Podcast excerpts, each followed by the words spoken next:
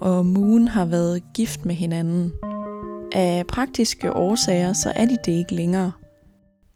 Men de bærer stadig ringene.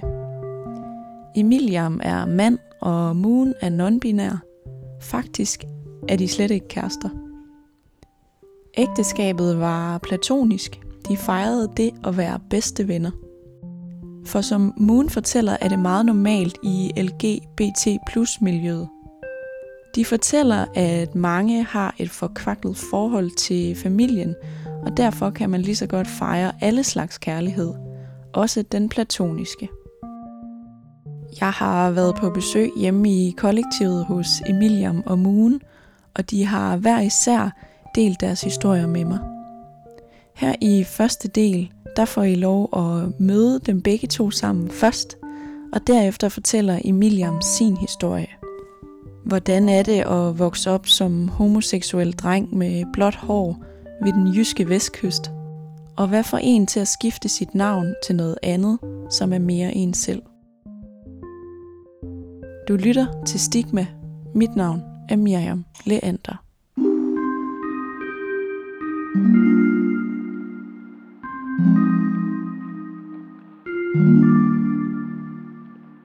Hvordan vil I hver især gerne omtales?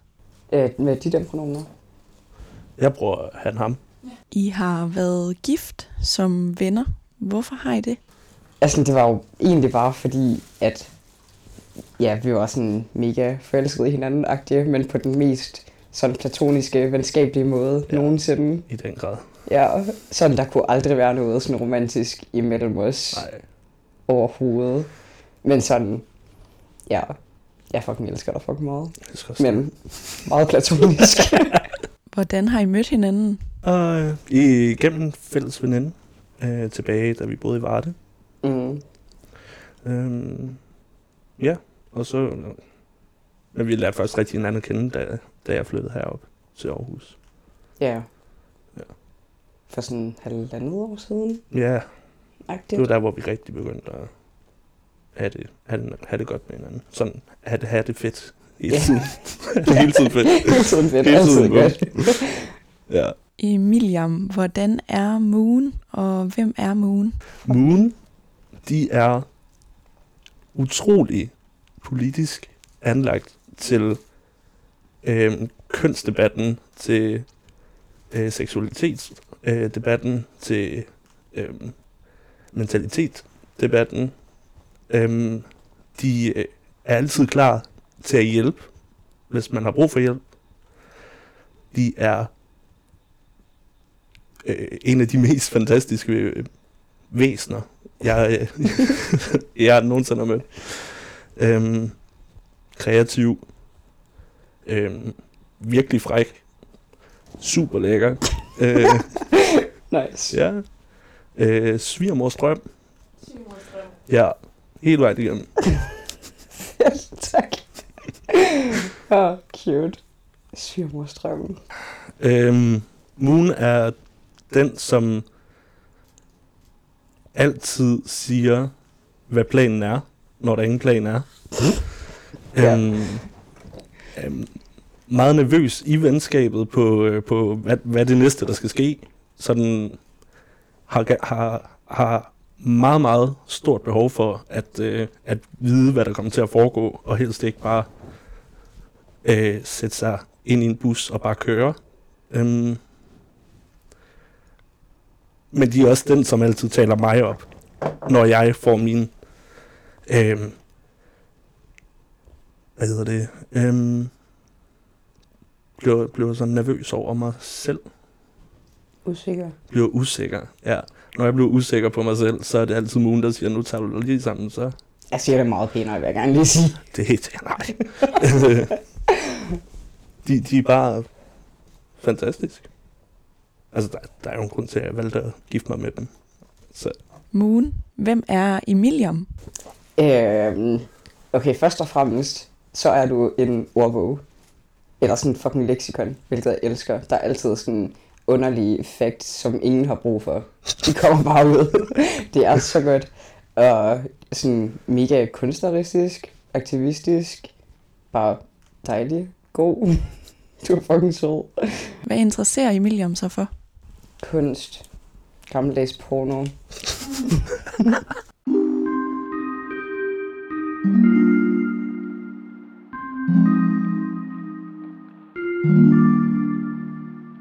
Hvorfor er I ikke øh, gift længere? Sådan, øh, du laver virkelig gode sådan, collager og sådan noget.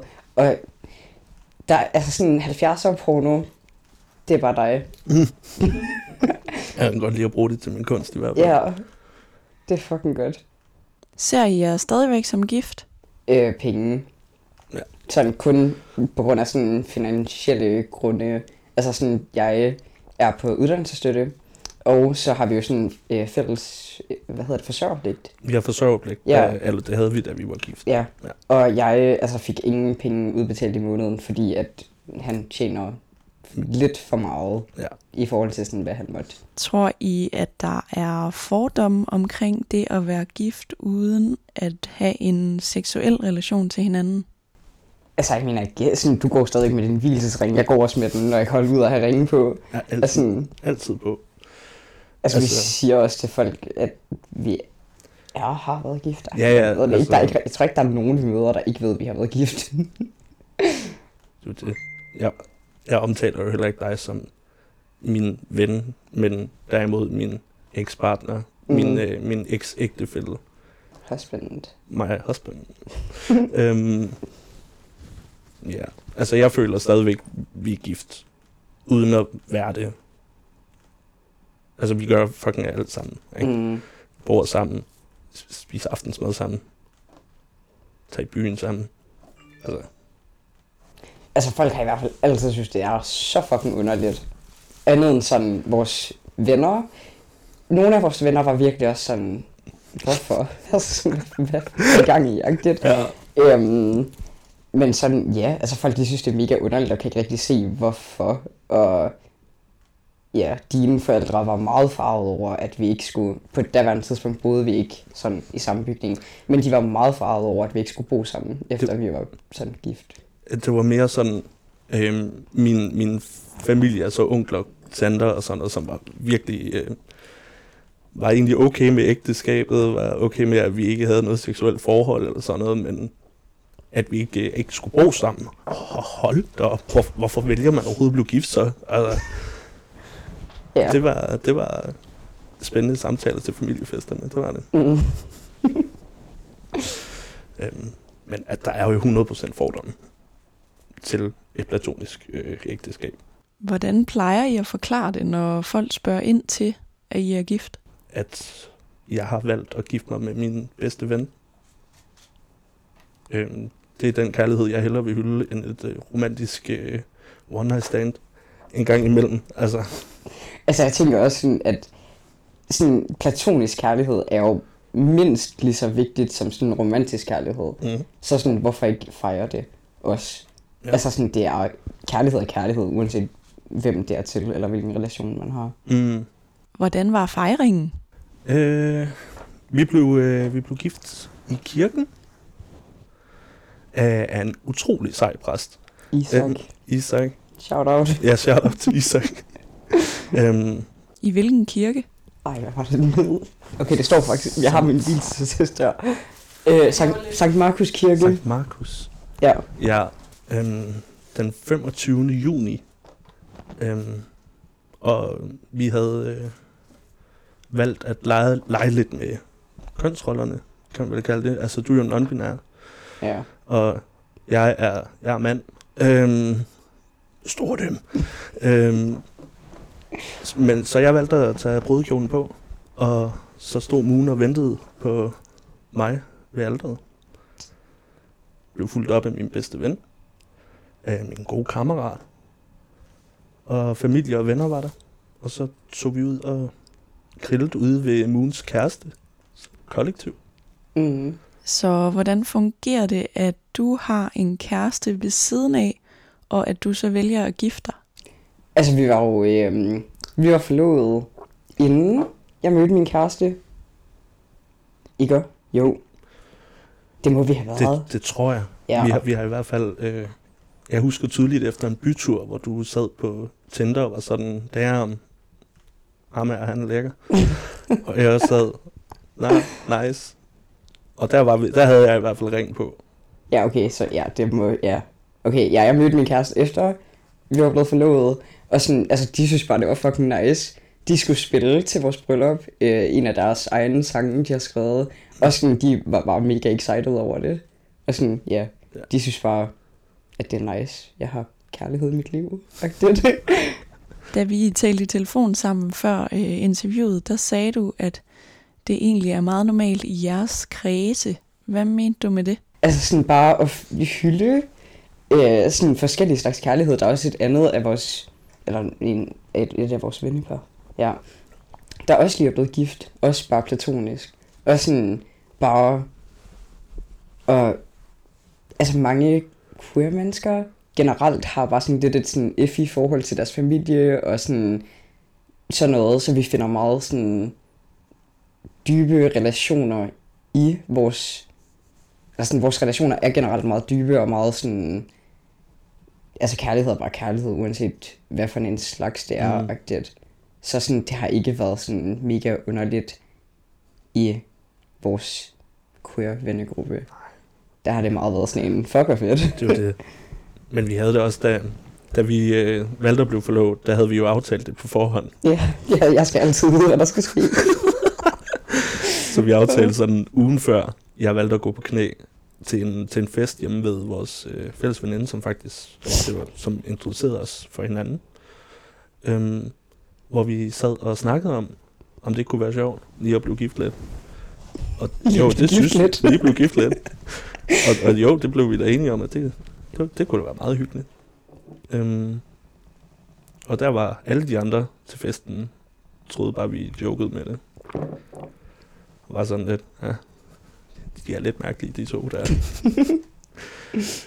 Hvilken betydning har det for jer nu, at I har været gift? Altså det der med, har I lovet hinanden altid at elske hinanden, eller Det er, Altså, det er lidt det. ja, Evig kærlighed til hinanden i, i platonisk... Øh, ja. ja, Sådan alt, altså sådan bare fordi vi er blevet skilt nu, så har vi, altså sådan alt, grunden til, at jeg blev gift med ham, er jo ikke forsvundet, bare fordi vi er skilt. Mm. Altså alt det samme er der stadigvæk.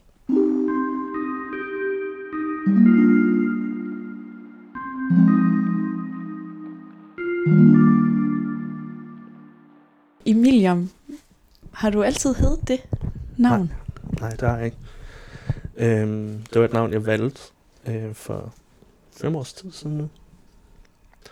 Øhm, jeg havde i længere periode sådan haft øh, bøvl med, øh, med, hvem jeg var som person, og misbrug og, og lidt af hvert. Øhm, og da jeg så kom ud af mit misbrug, valgte jeg at finde min egen person, min egen identitet.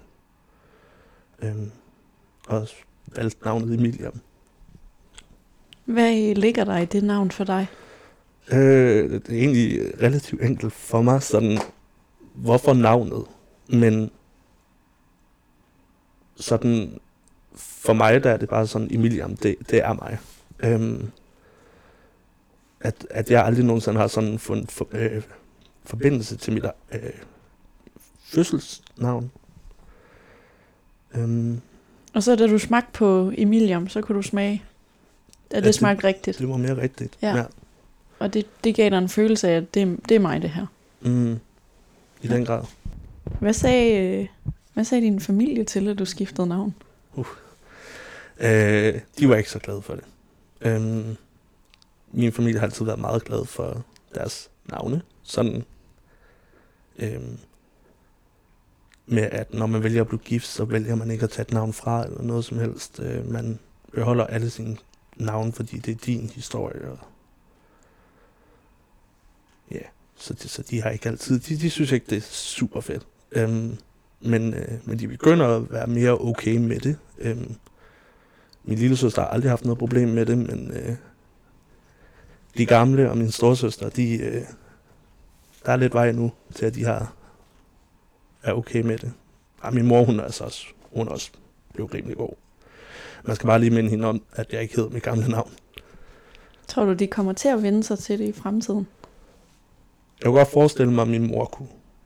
Mm. Øhm, er i tvivl på min far, og min storsøster snakker jeg slet ikke med mere, grundet at hun ikke sådan anerkender min eksistens og min identitet.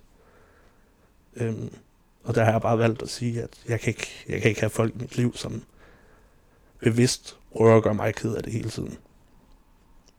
Så der er bare der er en streg sat. Hvorfor tror du, at du ikke følte dig tilpas i det navn, du øh, fik af dine forældre? Øh, jeg føler, at der altid har været en form for øh, et mål med den person, jeg var førhen. Så der har været meget sådan du sat spørgsmålstegn til mig som person igennem min opvækst, og øhm, at der har været nogle forventninger til, hvordan jeg skulle blive. Og jeg føler, at sådan, jeg har connectet alle de der dårlige ting igennem min opvækst, og gennem misbrug, sådan noget bare til navnet. Og for mig, der var det ligesom sådan at tage masken af, og, og vise frem, hvem jeg virkelig er. Må jeg spørge, hvad det er for et øh, misbrug, du har været ude i? Øh, alt, hvad der kunne få mig væk fra virkeligheden, egentlig. Øhm, cannabis til at starte med. Hvornår begyndte det? Øh, jeg begyndte at ryge, da jeg var 14. Øhm, da jeg var 15-16 år, der begyndte jeg på alt. Øh, efterskoletid, så det var som regel sådan deo og lightergas og piller, og så kom man væk fra skolen, så blev det sådan øh, lettere at få fat på alt muligt andet. Øhm, så MDMA og coke og øh, hest. Øhm, ja, det er det hele. Øhm, Er det fem år siden, at du stoppede med det? øh, jeg stoppede med de hårde kemikalier, som jeg kalder det. Det stoppede jeg med lige, lige op til jeg fylder 18, hvor jeg kun går tilbage til cannabis igen. Øhm, og da jeg fylder 19, stopper jeg fuldt ud med cannabis. Så der er intet. Men der går jeg så over til alkohol, og det holder egentlig hurtigt op igen efter et års tid, øhm, med hjælp fra min øh, daværende skole, som, øh, som satte et ultimatum op, om at øh, enten går jeg på antibus, eller skal jeg ikke være på skolen. Og det er, det er jeg ret glad for i dag. Hvad var det første, der ligesom begyndte at trække dig ud af det misbrug? Der var øh, en aften med nogle øh, daværende venner, eller hvad man kaldte det, hvor at, øh, vi snakkede om heroin, og jeg overvejede det. Og jeg tror bare, at sådan tanken om, at jeg overvejede at skulle stikke en nål i mig selv og tage det, som vi ser på filmen, er noget af det aller værste at gøre, -agtigt. at det skræmte mig så meget, så jeg begyndte at tage det lidt mere seriøst med alt det her med øhm, kemikalierne. Hvad, hvad har det haft af betydning, at du har haft de her år i misbrug? Øhm, jeg er aldrig blevet færdig med min skole min 9. klasse. Øhm, og, det, og det kan jeg mærke i dag, at det bider lidt i røven. Ikke? Øhm, jeg har haft mange år, hvor jeg ikke har haft sådan gode relationer til andre mennesker. Øhm, heller ikke min familie. Øhm, der er en masse, masse lort inde i hovedet, som ikke er blevet arbejdet, øh, arbejdet på i hvert fald. Øhm, men det er jo så mulighed for nu, efter jeg er stoppet.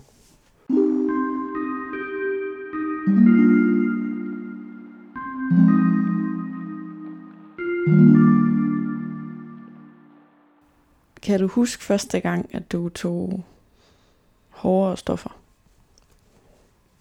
Ikke rigtigt. Øhm, jeg, husker, jeg husker tydeligt sådan til optrinnet med, med noget amfetamin, men hvor jeg ingen virkning havde. Men alle mine, alle dem som tog, de havde, men så senere hen fandt vi jo så ud af, at jeg var ADHD, så det er bedre, bedre forklaring der. Øhm, og så kan jeg huske en episode med øh, MDMA, da jeg var 17, som er en, også en af de store, med, øh, jeg havde fået 20 bomber i øh, fødselsdagsgave på en festival. og, og, jeg, og jeg har ikke rigtig, jeg mærker ikke, de, når jeg tager de her bomber, sådan, hvor meget jeg tager, men lige pludselig har jeg taget 16 af dem, og jeg begynder at hallucinere helt vildt, og øh, får utrolig ondt i kæben, fordi jeg bare spænder mine tænder hele tiden, og altså det, det er en vild oplevelse, sådan at sidde der øh, helt lammet i kroppen og hallucinere, og ja, altså det var, det, ja, og jeg tror, det var en af, sådan, en af de første gange med MDMA, i hvert fald. Og når man har taget MDMA på den måde, så forsvinder ens bevidsthed fra der, hvor man, ens krop, og der, hvor man er, eller hvordan? Jeg tror bare, det er fordi, at øh, jeg tog så meget, altså langt størstedelen af mine venner, øhm, øh, derværende, derværende Kammer Sugar, øh, de har aldrig hallucineret før. Men jeg har jo ikke rigtig kunne mærke sådan, hvor meget jeg tog i mig, fordi jeg bare fortsatte med at tage i mig. Øh, prøve at komme væk fra den her bevidsthed, som, som hele tiden er forfærdelig at lægger pres på, på Emilian, før jeg blev til Emilian. Øhm, så, så jeg har ikke, jeg har ikke slet ikke været sådan bevidst om, hvor meget jeg tog i øjeblikket. Men det blev jo så også helt, helt sindssygt til sidst. Jeg er jo igennem hele min øh, skolegang blev mobbet med øh, min størrelse, min, øh, min plus size øhm, og, og egentlig bare sådan prøvet at blive bedre, så andre folk godt kunne lide mig. Så jeg tabte mig rigtig meget. Men så fandt de jo bare noget andet om mig med. Min seksualitet. Og så skulle jeg helt lyve hele tiden for mig selv.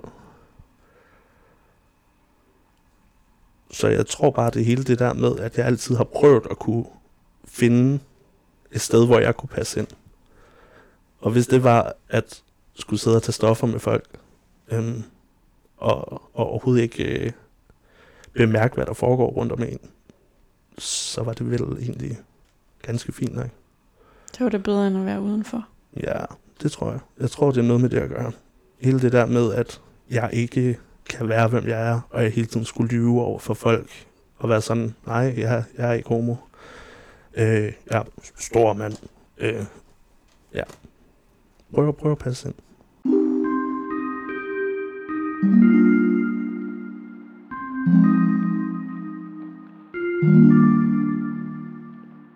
Hvornår finder du ud af, at du er homoseksuel? Jeg øh, husker fra, da jeg gik i 5. klasse, nej, 6. klasse, at jeg kom på julemærk hjem. Grundet min størrelse, og jeg godt ville gøre noget ved, at jeg var lidt buddigt. Øhm, og der var der en af de der pædagoger dernede, som var noget af det dejligste. Øhm, super, super, super sød at kigge på i hvert fald. Som hed Mark. Men, men der er jeg jo omkring, hvad, 11-12 år. Og, og forstår ikke, egentlig ikke hele det der, hvad, hvad det egentlig betyder. Øhm, og lige pludselig, så, så kommer man op i 7. klasse, man får kærester, man har sex med hende. Det føles overhovedet ikke fedt på nogen som helst måde. Og det er også lidt sjovt, at det eneste porno, jeg ser, egentlig er bøsseporno. Så det må vel nok betyde, at jeg er homoseksuel. Men i en lille konservativ by, så... Så der er en periode, hvor du bare lader som ingenting, eller fornægter det? Stort set. Øh, indtil jeg fylder, fylder 17, lige inden jeg fylder 17. Du ved godt, hvad for noget porno du selv søger på. Ja, det er du det er helt 100 bevidst om. Men, men du lader som om, at det ikke Mm. eksisterer. Ja. Hele det der med, at, det, at, at jeg skal være den unormale her, det er ubehageligt. Vi prøver at se noget straight porn, øhm, men hvorfor kigger jeg kun på manden? Ah, han ser så også dejlig ud. Ja, der er sgu nok noget der. Hvad var det, du frygtede ved at erkende det for dig selv? At når jeg søger på bøsseporno, så er det fordi, jeg er dement. Mm. For mig var det jo, at jeg opvoksede i, i den her lille by, hvor det ikke er normalt, at der er øhm, farverige personer. Øhm, Og lige pludselig så begynder mobningen, fordi at hen over sommerferien, der er jeg fået lidt løsere håndled i gåsøjen. Øhm, så lige pludselig blev det bare til hverdag, at folk de store råbte en. Så blev man forfulgt igennem byen om aftenen. Så blev man overfaldt. Så tør man sgu ikke sådan at stå ved, hvad man er. Hvor gammel var du der? Øh, starter 13, øh, 13 år, starter i 7. klasse. Og så dropper jeg ud af skolen og kommer på efterskole halvt ind i 8.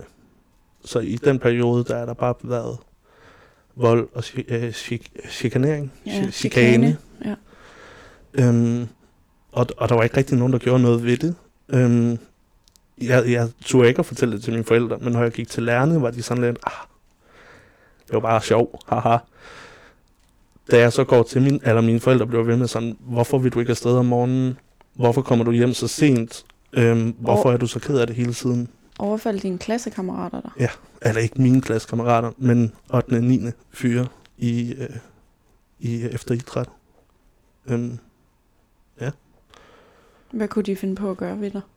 Det var som regel bare at holde mig nede, sparke lidt. Øhm,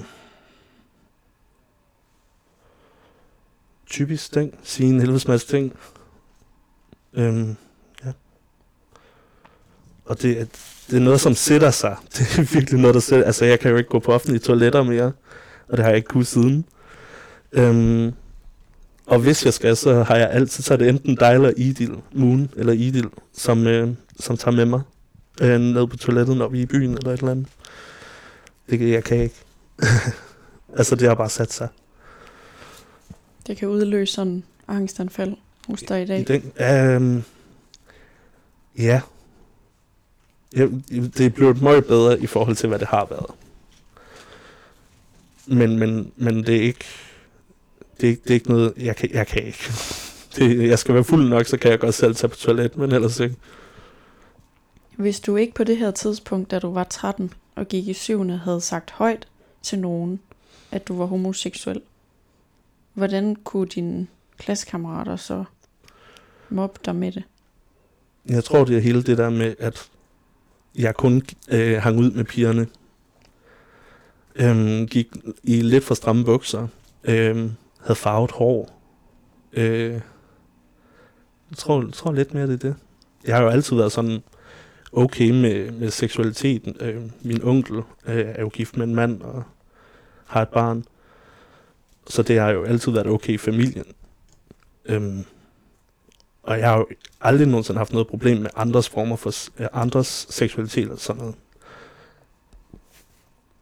Jeg tror mere, det handler om det der med, at, at jeg lige pludselig skulle være den, som folk kiggede på.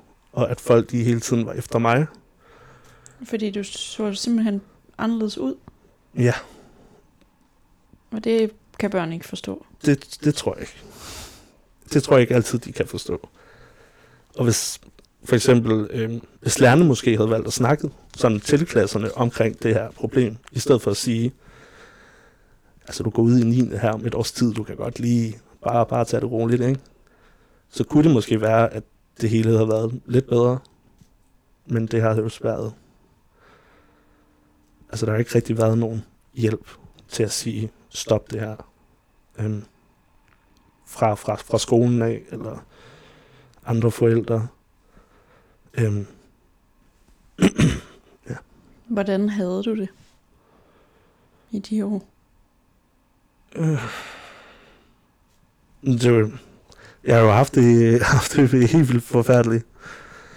Øhm, jeg har ikke haft nogen venner, øhm, som man kunne snakke med særlig meget, udover øh, pigerne fra klassen, og som heller ikke, er, som heller ikke forstod det rigtigt, vel? Øhm, fordi jeg ikke rigtig har kunne, kunne være ærlig omkring, hvem jeg er til folk, og heller ikke til mig selv. Så jeg har jo egentlig kun haft mig selv indtil, indtil den dag, øh, indtil mit tredje efterskoleophold. Hvorfor fortalte du det ikke til dine forældre? Mine forældre og jeg har ikke altid haft det bedste forhold. Øhm, og, og så de har jo også været ret så frustreret over, at de godt kan se, at der er noget galt, men jeg kommer ikke og siger det, og skolen fortæller heller ikke noget. Og når de så siger, Emilian, sæt dig her, nu skal vi lige have en samtale omkring, hvad der foregår i skolen, så siger jeg jo ikke noget. Altså,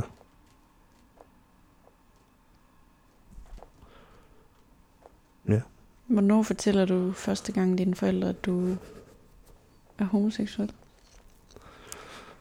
Øh, det er da jeg er 16. Jeg havde lige været på en, øh, en tur øh, med efterskolen i Amandola, øh, nede i Italien. Øh, hvor at nogle kammerater havde været sådan, vi vil gerne have, at du er ærlig over for dig selv med din seksualitet. Øh, vi ved, du er, og det eneste, vi ønsker os, er, at du er glad og ærlig omkring, hvem du er. Og det gav ligesom et skub til, at jeg kunne være det. Øhm, og da jeg så kom hjem, så fortalte jeg mine forældre det. Men som, som, øh, som min far sagde, så vidste de det jo godt. Og at øh, jeg skal lære at kunne slette min internetbrowser, det kunne være, det kunne være smart. Øhm, så de, de har jo altid vidst det. Men det var ikke noget, jeg havde lyst til at være på det her tidspunkt. Sådan skulle til at være mere anderledes, end man allerede var. Så ja. Skammede du dig, da du sagde det til dem? Nej. Øhm, jeg håbet på, at vi kunne have en samtale om det. Øh, sådan om min seksualitet og hvad det betød måske, eller et eller andet lignende det. Øhm, men, men det var jo bare sådan, øh, jeg, jeg er homoseksuel. Sådan, ja, lad os lægge din internetbrowser, vi ved det gør. Og så videre, til, videre med en anden samtale. Så der var sådan lidt, altså det røvlig meget. Og der havde jeg det sådan lidt, kunne vi godt lige snakke om det her i stedet for, altså det er mange år, jeg har løjet over for jer, også over for mig selv, men, men altså, så blev det sagt, og så behøver vi ikke snakke om det. Altså som, ikke på en negativ måde, mere bare sådan, godt for dig. Hvad havde du Et- håbet? Jeg håbede på en samtale, sådan håbede på, at vi kunne snakke om, at du er så perfekt, som du er, et eller andet, et eller andet klassisk kliché-lort fra, fra, fra teenagefilm, ikke? Men, øh, men, men det var det jo overhovedet ikke. Det var bare sådan fedt, godt, godt, øh, godt for dig. Sådan, det vidste vi godt. Bum. Har du været i tvivl om, at de synes, du var perfekt, ligesom du var? I den grad. Øh, men jeg tror bare, det er fordi, de er så jyske, som de er. Altså, jeg tror, de er så jyske, at de helst ikke sådan... Min far, han snakker ikke om følelser overhovedet, eller viser det sådan over for mig, fordi jeg er en dreng. Og sådan, ja. Øhm, han, er, han er altid også god far. Det er han. Han er, han er bare gammel lavs. Øhm, og det samme med min mor på daværende tidspunkt, men igen, mor, hun er blevet lidt, øh, lidt mere, lad os lige snakke om det, agtigt nu. Hvordan tror du, at vi som samfund kan få skubbet til alle de der jyske typer?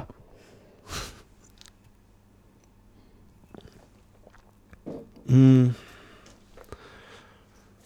Jeg tror, at måden, vi skal skubbe til dem på, er at udsætte dem for helt almindelige queer mennesker, som er noget af det mest helt naturlige. Bare lidt ekstra. I forhold til deres værdier.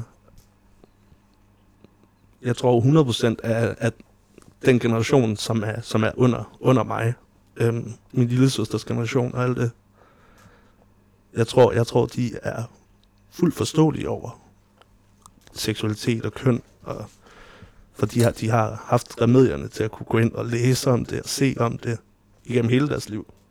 Hvor vores forældre fandt jo, hvad, altså 28 år, så har de fandt de ud af, hvad en telefon var, ikke? Altså deres mobiltelefon. Så jeg tror, det, Så det er simpelthen viden, jeg tror, det, der er midlet. Det tror jeg. Jeg tror, det, det handler om,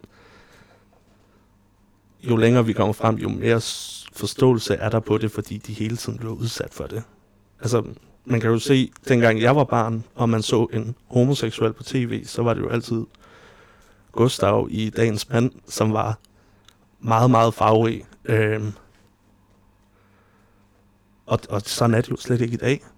I dag der er der også de der, i stedet for de feminine fyre, eller hvad man kalder det, øhm, som der kun var dengang nærmest, så kan vi jo se sådan noget som Queer Eye, hvor der er fem forskellige fyre, som er på fem forskellige måder. Og det er jo også med til at sådan normalisere. Altså, bare fordi man er homoseksuel, behøver man ikke at være farverig og løbe rundt i et øh, tyldskørt, eller, eller et eller andet. Altså, man kan også godt være håndværker, man kan også godt være øh, revisor. Altså, man kan jo være alt. Det er jo, det er jo det behøves jo ikke at være farverigt hele tiden. Altså, det er jo op til hver enkelt person. Hvad tror du, der er sket med viden fra din storsøsters generation til din lille søsters generation? De står lidt som sådan to symboler på to synsvinkler. Mm.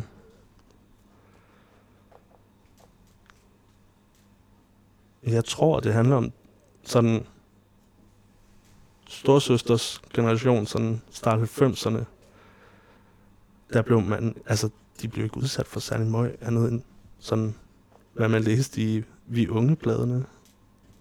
Eller hvornår fanden det kom frem. Altså, MTV og alt det der. Altså, der, der var ikke så store søgemuligheder. Hvor min lille søster, hun har jo en supercomputer i lommen hele tiden.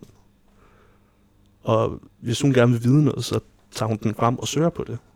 Det kunne man jo ikke dengang. Så der er bare kæmpe forskel i med under, under deres øh, yngre år, måden at finde ting på. Når du ikke taler med din storsøster i dag, er hun så lidt undskyldt af det her med, at hun ikke vidste nok, eller hvordan forholder du dig til hende? Øhm, lige det der med undskyldt.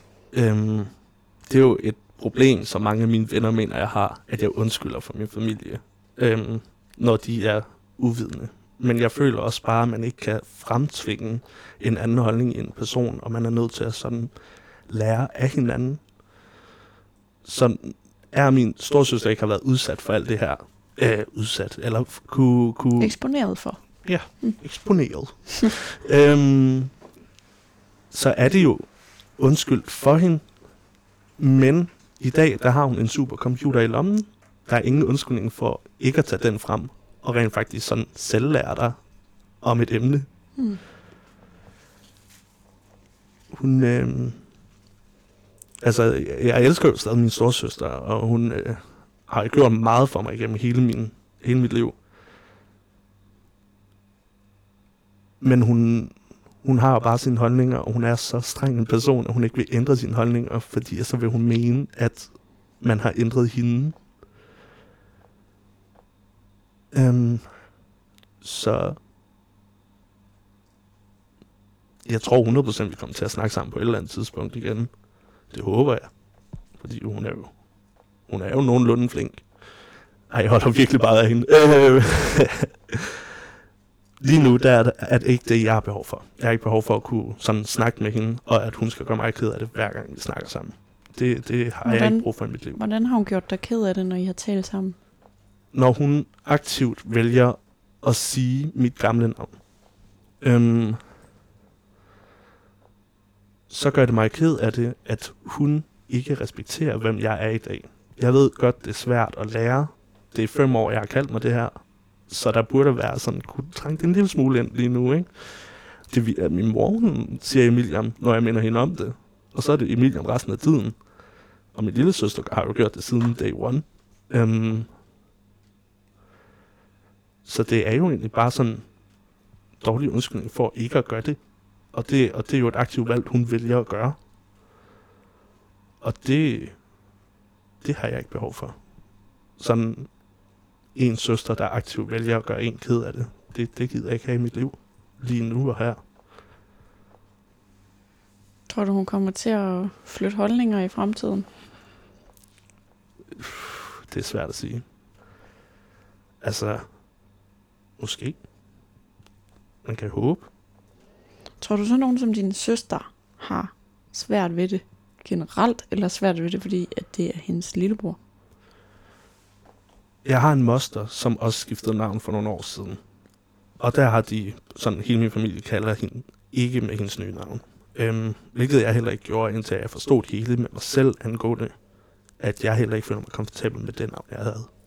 Jeg tror aldrig, jeg har hørt min storsøster sige undskyld, sådan ud over det fremtvunget af mine forældre. Sådan, jeg tror ikke, hun kommer til at lære det nogensinde. Jeg tror, hun har, som du siger, med, har, har taget den her holdning og vil ikke ændre den, fordi hun helst ikke vil tabe ansigtet. Og sige, du, jeg har, jeg, jeg har fejl, du har ret.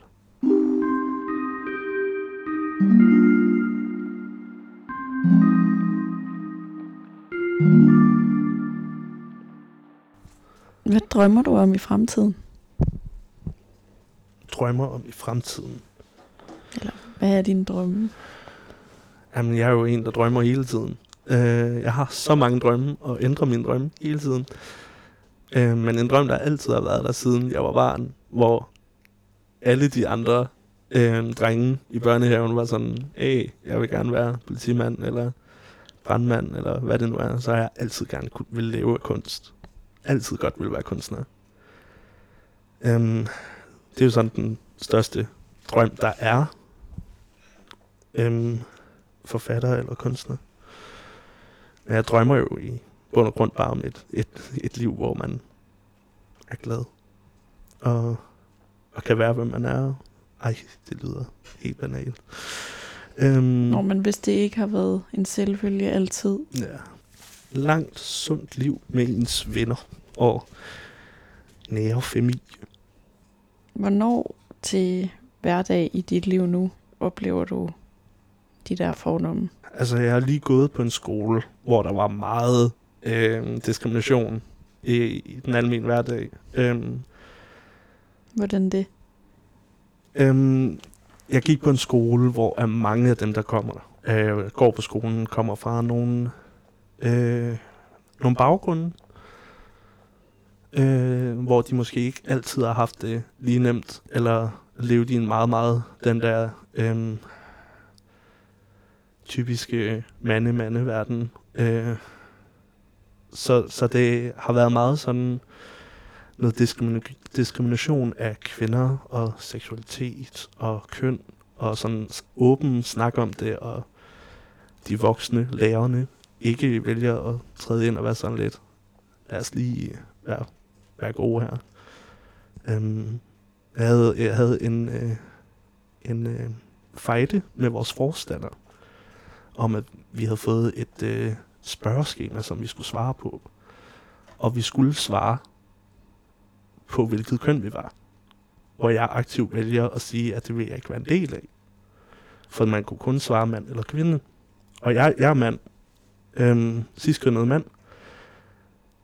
Men jeg så på daværende tidspunkt er jeg jo forlovet med Moon, og Moon er, du ved, den ting, jeg elsker allerhøjst i hele verden.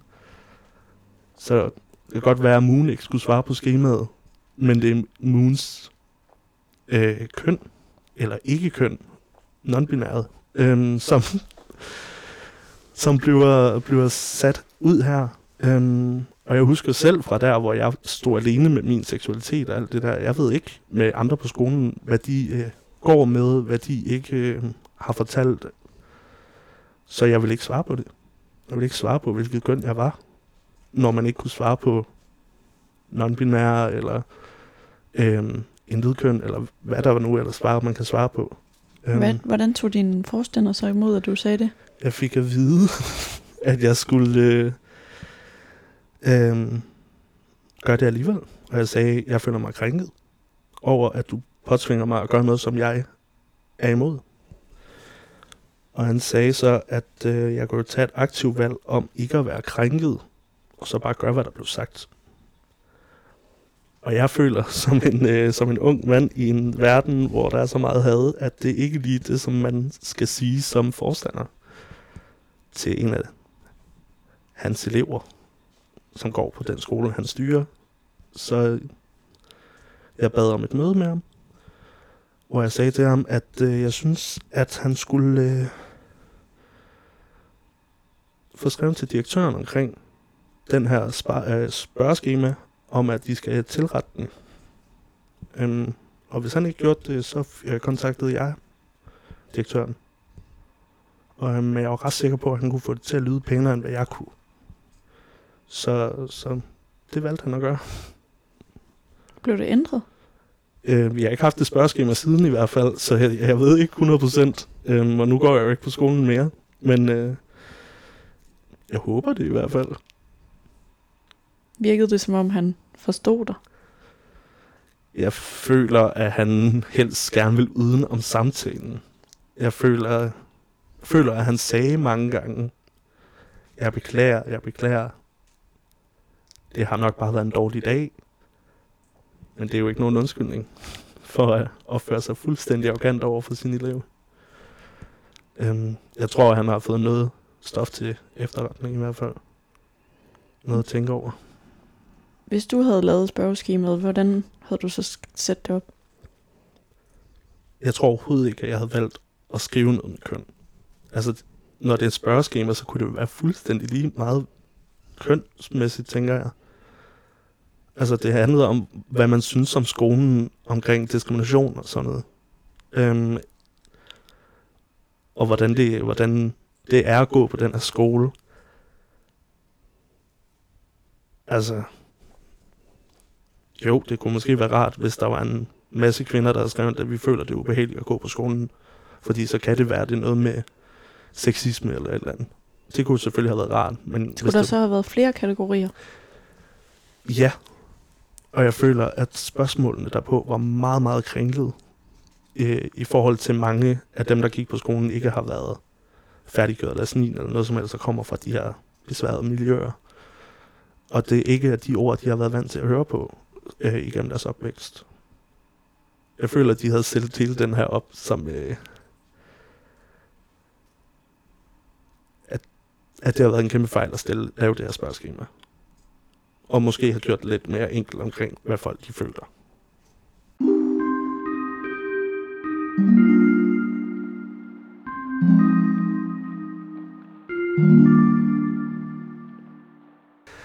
Uh, jeg tror, hvis jeg havde boet i en større by, uh, i stedet for en lille flække ud mod Vesterhav, at det kunne have gjort meget. Øhm,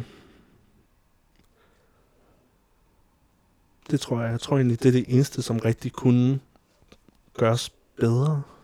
Nogle lærere, som rent faktisk var, du ved, interesseret i deres elevers øh, øh, velbefindende på deres skoler, øhm, kunne også gøre rigtig, rigtig meget. Øh,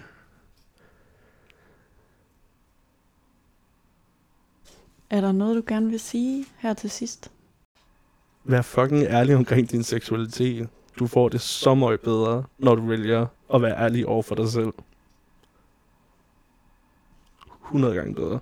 Hvis du skulle sige noget til dig selv for 15 år siden, var det så det samme råd? Tag dig sammen og kom ud af det fucking skab. Virkelig, gør det, Emilian. Fuck, hvad andre folk de tænker. Vær så ligeglad. Bare kom ud, vær fucking ligeglad med, hvad andre folk tænker, og hvad din familie mener.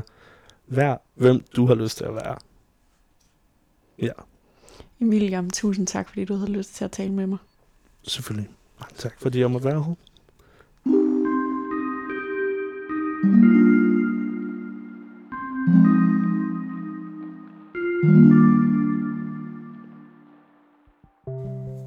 Du har lyttet til en episode af Stigma. Du kan finde flere Stigma-fortællinger i din foretrukne podcast-app. Du er altid velkommen til at henvende dig til mig enten på Instagram på profilen stigma underscore univers, eller ved at sende mig en mail til mile 247dk med ris, ros, spørgsmål og eller kommentarer. Tusind tak, fordi du lytter med. Det er jeg enormt stolt af og utrolig taknemmelig for. Stigma-programmerne er tilrettelagt og produceret af mig, og jeg er også din vært, og mit navn er Miriam Leander. thank you